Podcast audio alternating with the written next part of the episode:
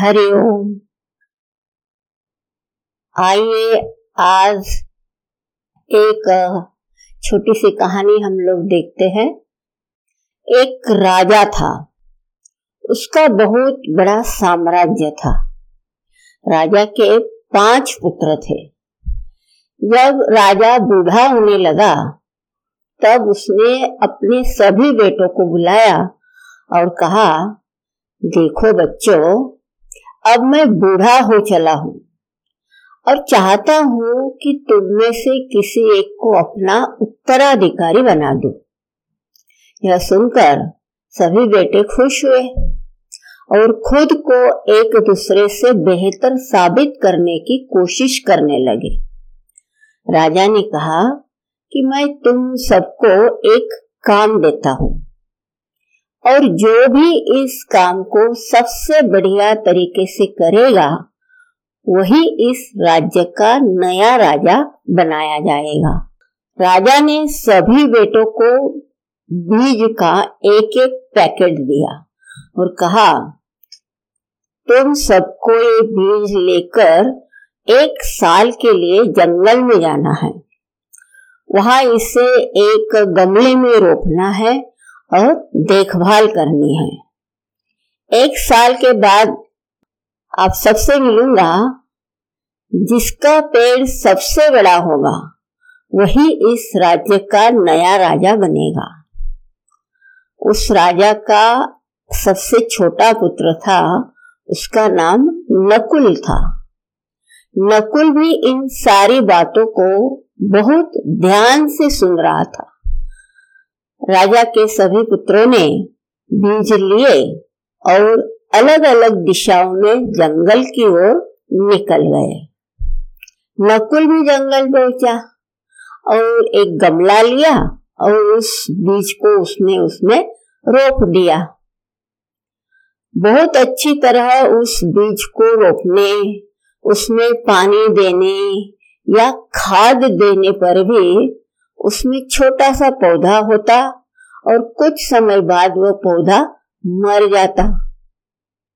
दूसरी ओर, राजा के दूसरे पुत्रों ने जब बीज को रोपकर उसमें खाद दिया तो बीज से पौधा और पौधे से पेड़ बनने लगा। साल भर बाद सभी पुत्र फैसले के दिन जमा हुए। एक से बढ़कर एक सुंदर और मज़बूत पेड़ अलग अलग गमलों में नज़र आ रहे थे। लेकिन नकुल का गमला खाली था। सभी दरबारी नकुल के गमले की तरफ़ देखकर हंस रहे थे। दरबारी अन्य सभी गमलों की तारीफों के फूल बाँध रहे थे। और इसी बीच राजा साहब पधार गए। उसने सभी गमलों को देखा और मुस्कुराने लगा। नकुल ने राजा को अपनी ओर आते देखा तो वह अपना गमला शर्म के मारे पीछे छुपाने लगा।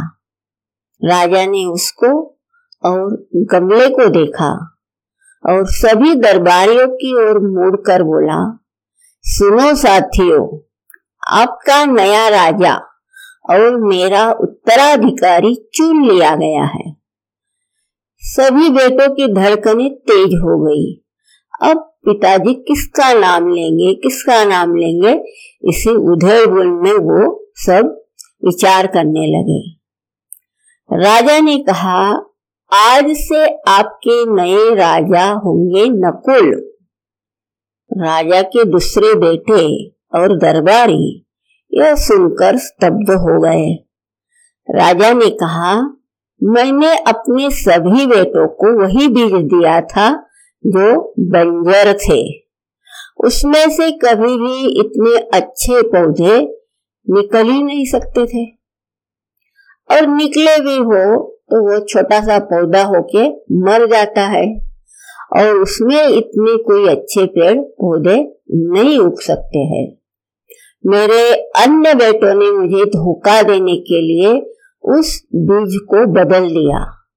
लेकिन नकुल अपने काम के प्रति ईमानदार था।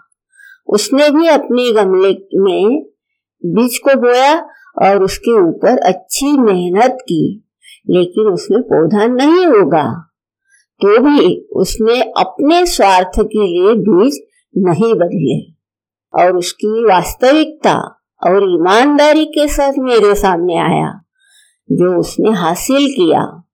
और हमारी प्रजा को ऐसा ही राजा चाहिए, जो ईमानदार हो। वास्तविकता जो भी है, उसको स्वीकार के। कभी झूठ का आश्रय नहीं ले, और जो निस्वार्थी हो। ऐसा ही राजा प्रजा का कल्याण कर सकता है। अन्यथा अपने स्वार्थ के चक्कर में पूरी प्रजा का नुकसान होता है।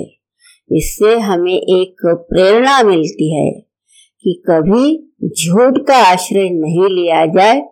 हमेशा जो सत्य है उसका आश्रय ले और अपने काम में ईमानदारी हो तो सब अच्छा ही होता है।